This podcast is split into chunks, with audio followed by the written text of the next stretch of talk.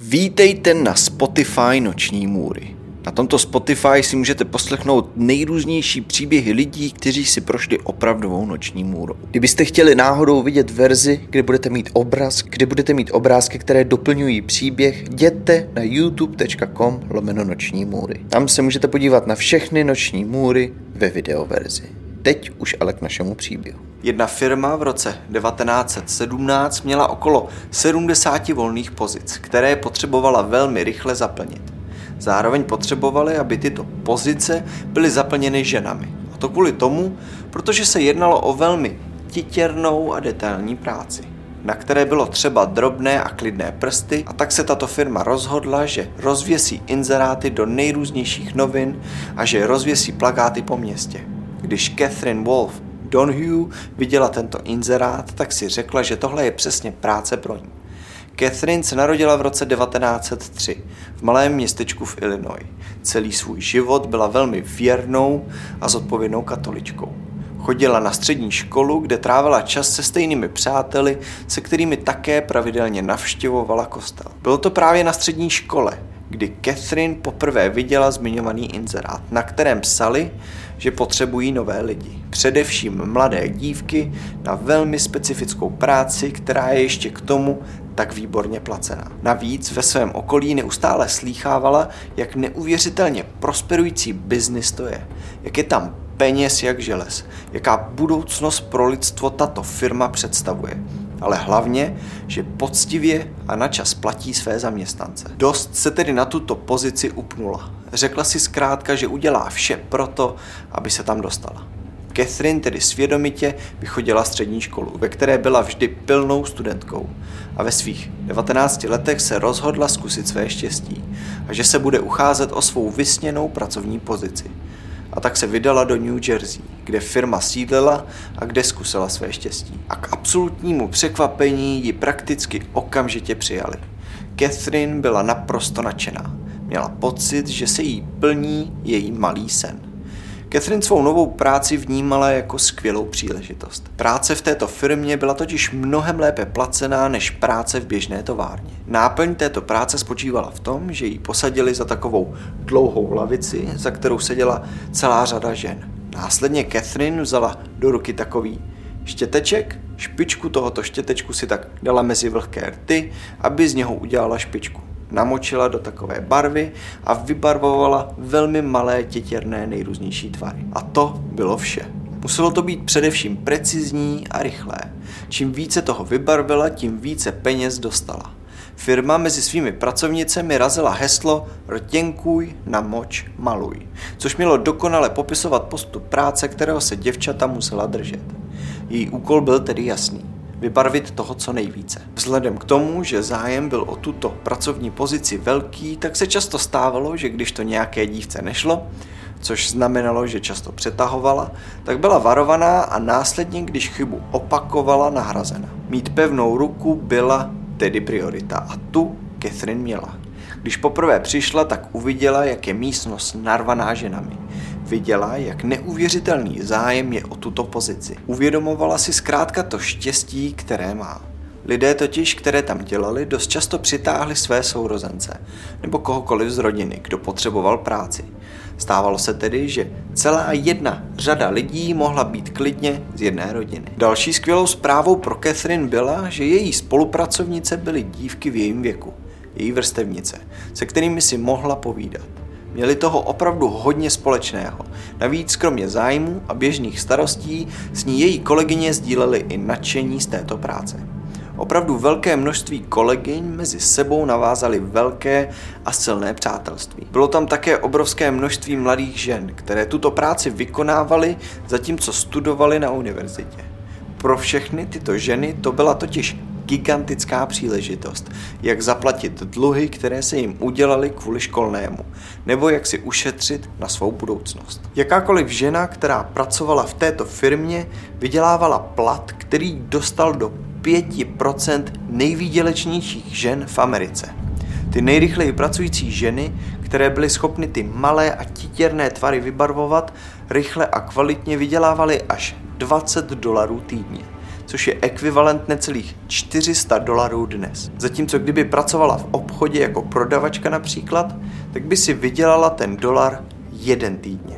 Tudíž si umíte představit, co to pro velmi mladé dospívající ženy znamenalo ve světě, kde to byli především muži, kteří nosili peníze na stůl.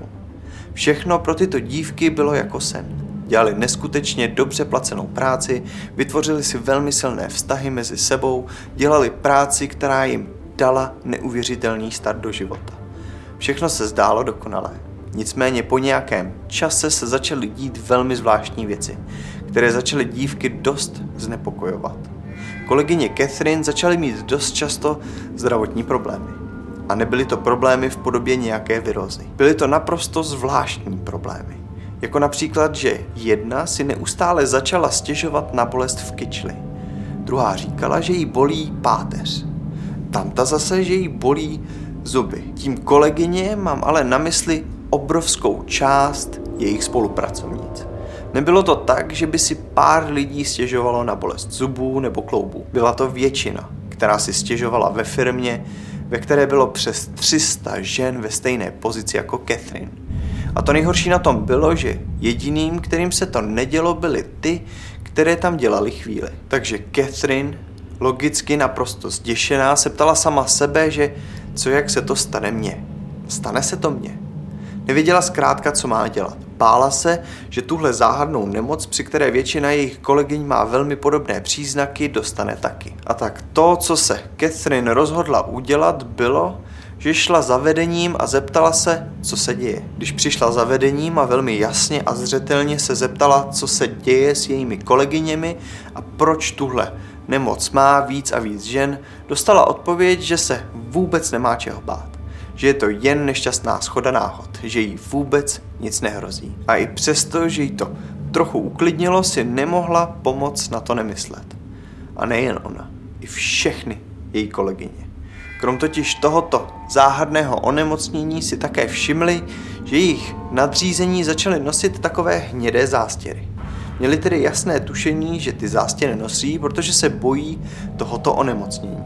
O čem dost často ženy také začaly diskutovat, byla žena jménem Molly Maggie, což byla žena, která odešla z firmy v roce devatenáct set dvacet dva, což byl rok, ve kterém Catherine nastoupila. A důvod, proč se o Molly bavili, bylo, protože kolem ní začaly nejrůznější historky v podobě toho, že skončila, protože byla na tom velmi špatně a firma, aby zatajila původ jejího onemocnění, se jednoduše zbavila. Také byla teorie, že se snaží firmu zažalovat, že bojuje kvůli ní o život.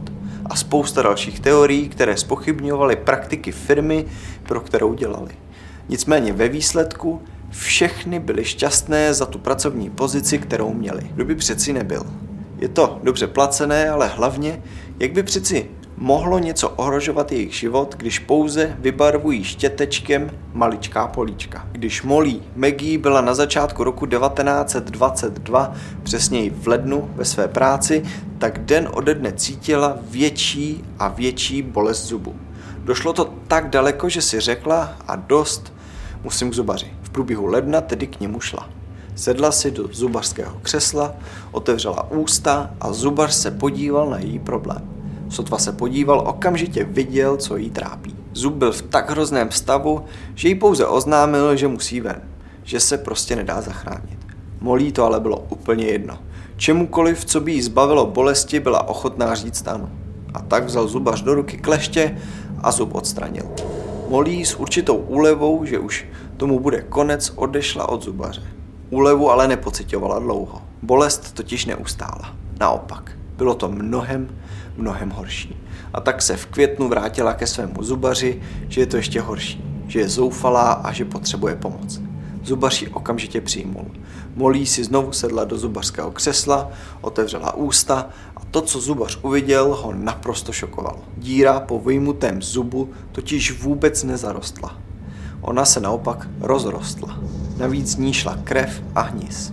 Také se jí vytvořil takový váček s hnisem, který měla pod kůží a který se jí začal dělat na čelisti. Zubař tedy na to řekl, že to musí operovat, že ten váček musí prasknout a všechno z něho vymáčknout. Všechno tedy připravil na operaci a pustil se do toho. Otevřel kůži a snažil se tento váček prasknout a vyčistit. Když v tom si všiml, že čelist Molly nevypadá zrovna nejzdravěji. Měla popelavou barvu a vypadala popraskaně. Zkusil se jí tedy dotknout rukou v rukavici a polil ho děs. Jeho dotyk zůstal chvíli vytlačen v čelisti Molly předtím, než se celá kost začala přímo před jeho očima rozpadat. Operace končila tím, že zubař Molly odstranil polovinu čelisti jen svými prsty. Zubař neměl absolutně tušení, proč se tohle Molly děje. Vůbec nerozuměl, jak může mít Molly tak extrémně křehkou čelist. Zároveň také nevěděl, že v Molly selhává mnohem více věcí než čelistní kost. Molly postupně přišla prakticky o celou čelist. Dokonce část vnitřního ucha a na zbývající čelistí vznikl nádor větší jak pomeranč. Osm měsíců poté, co Molly rozbolel zub, v září devatenáct dvacet dva Molly zemřela. Když si Catherine a její kolegyně v práci bavili o Molly a o tom, že by je práce, kterou dělali, mohla ohrožovat, ještě netušili, že na to mají plné právo. Kde totiž Molly, Catherine a všechny ty ženy dělali, byla firma s názvem U S Radium Corporation. Hlavním cílem U S Radium Corporation bylo malovat ciferníky ručičkových hodinek pomocí radioluminescenční barvou, což je barva, která svítí ve tmě.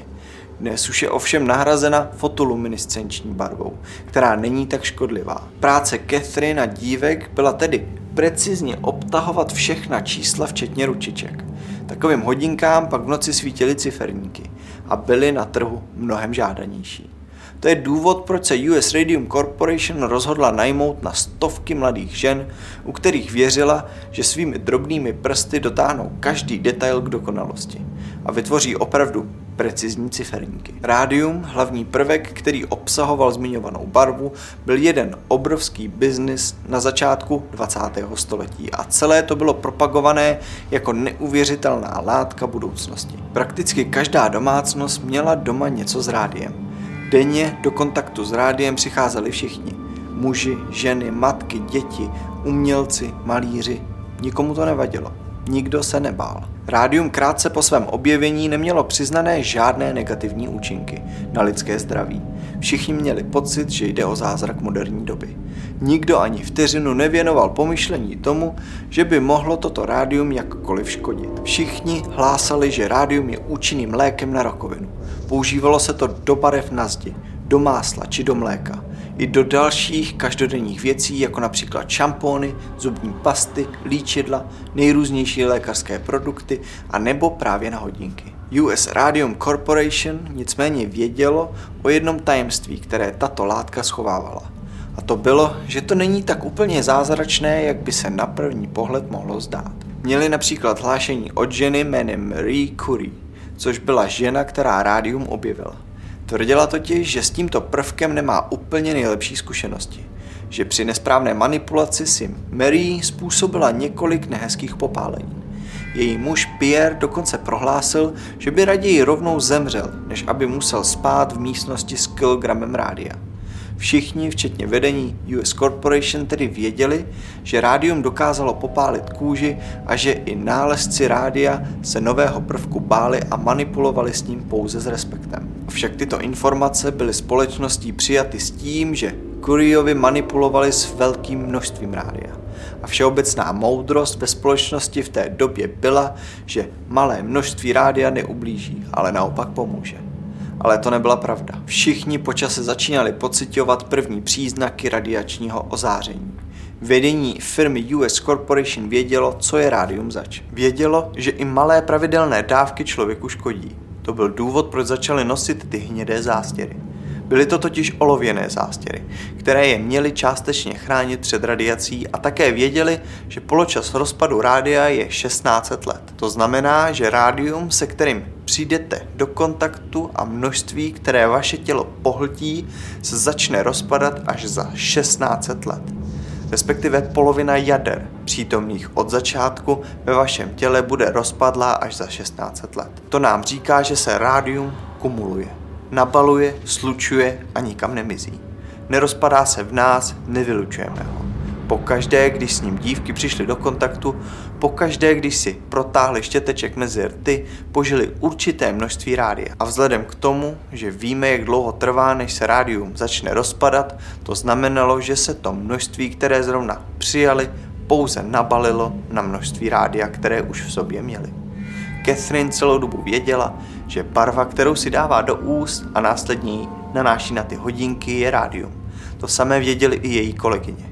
Propaganda ale o tom, jak je rádium tahle neuvěřitelná látka, která pomáhá lidem, udělala to, že by nikoho z nich ani na vteřinu nenapadlo, že jsou v nebezpečí. Celá společnost žila v tak velké lži, že si holky mezi sebou, když náhodou něco málo spolkly, říkali, že se nemusí bát, že to nic není, že naopak je to tělu prospěšné. Na pracovišti se také dělo například to, že když ženám končila šichta a zbylo jim něco málo barvy v mističkách, v kterých to měli, tak si barvu nanesli na prst a začali si například obtahovat obočí, rty nebo dělat falešné vousy, aby až bude tma, jim legračně svítily obličeje. Dost často také dělali, že si špetku této barvy dávali do sprejů a stříkali si jim vlasy, protože když šli třeba na rande, tak jim vlasy tak jakoby zářily a oni se tak cítili atraktivnější. Když Molly McGee zemřela, tak se pozornost samozřejmě otočila směrem k U S Corporation a k rádiu. O něm se začalo ve společnosti šepotat, zda tato látka není náhodou nebezpečná. Nicméně vedení U S Corporation dopomohlo případ Mollyny smrti uzavřít tím, že to byl syfilis. V roce devatenáct set dvacet čtyři byla uveřejněna studie, která dokazovala, že radioaktivní barva je skutečně nebezpečná a může člověka zabít. Proti této studii se U S Corporation ohradila a využila stejného triku, jakého využili už dřív tabákové společnosti. Zaplatila si pár společností, které vytvořily jakousi studii o tom, jak je radioaktivní barva zdravá a prospěšná. Znovu by to U S Corporation prošlo, kdyby se do případu v roce devatenáct set dvacet pět nevložil lékař Harrison Martland, který začal problematiku radioaktivní barvy studovat. Martland došel v boji proti U S Corporation tak daleko, že nechal znovu otevřít případ Molly McGee. Vyměnil porotu koronerů za kompetentní soudní lékaře a nechal znovu posoudit důvod úmrtí. Jak Martland očekával, bylo odhaleno, že Mollyno tělo neobsahovalo nic, co by poukazovalo na syfilis. Nýbrž bylo zjevné, že tělo trpělo nemocí z ozáření. Podobné výsledky se prokázaly i u ostatních dívek, které zemřely za znepokojujících okolností v mladém věku. Firma nadále zaměstnávala mladé ženy a nadále razila své heslo "Rtěnkuj na moč maluj". Všechna tato hrůzná zjištění byla před pracovnicemi zatajena a nadále jim bylo tvrzeno, že rádium neškodí, což bylo podloženo zaplacenými studiemi, které měly slova zaměstnavatelů potvrdit. Zdravotní stav Catherine se neustále zhoršoval. V roce devatenáct set třicet dva už byl její zdravotní stav natolik špatný, že byla propuštěna pro viditelné kulhání. Vedení její firmy si nepřálo, aby se mezi dělnicemi dále šířily zvěsti a strach z rádia, a tak začali propouštět každou dělnici, která byť minimálně vypadala, že jí není dobře. Ten stejný rok se Catherine provdala za Thomase Donohue, za svého dlouholetého přítele a otce jejich dvou dětí. Catherine si přála usadit se v domácnosti a vychovávat své děti, avšak tušila, že si její zdraví stále zhoršuje. A taky, že ano. Catherine postupně přišla o všechny zuby, čelistní kost a na kyčli jí vyrostl obrovský nádor. Catherine se spolu s dalšími kolegyněmi z U S Corporation rozhodli firmu zažalovat. Zažalovat za to, že je nevarovala, neochránila a dokonce jim lhala. Catherine spolu s dalšími to dohnali až k soudu, kde se firma hodlala bránit. Až při Catherine slyšení před Illinois Industrial Commission se Catherine a její spolupracovníci dozvěděli, že pokud by vyhráli, mohla by jim být vyplacena pouze aktiva ve výši deset tisíc dolarů, protože aktiva Radium Dial byla převedena do nového podniku. Do podniku s názvem Luminous Processes, který fungoval jen pár bloků od původní firmy. Poslední slyšení už probíhalo tak, že Catherine jen ležela v posteli a měla u sebe zapisovatele. Svědčila z leže, ale dávala si pozor, aby soud slyšel každé slovo, které říká. Catherine bylo ale velmi těžko rozumět. I přesto se však snažila podrobně popsat to, jak je učili protahovat štětec mezi rty a jak nanášeli barvu na ciferníky. Illinois Industrial Commission dalo zapravdu Catherine a jejím kolegům. Avšak dřív, než se Catherine dočkala jakékoliv omluvy či odškodnění, dne dvacátého sedmého července roku devatenáct set třicet osm ve svých třiceti pěti letech zemřela. Catherine manžel nakonec dokázal dotáhnout soudy k vítězství a pár týdnů po smrti své ženy dostal odškodnění pět tisíc sedm set dolarů, což, jak sám řekl, bylo sotva zlomek toho, co museli vrazit do léčby jeho manželky.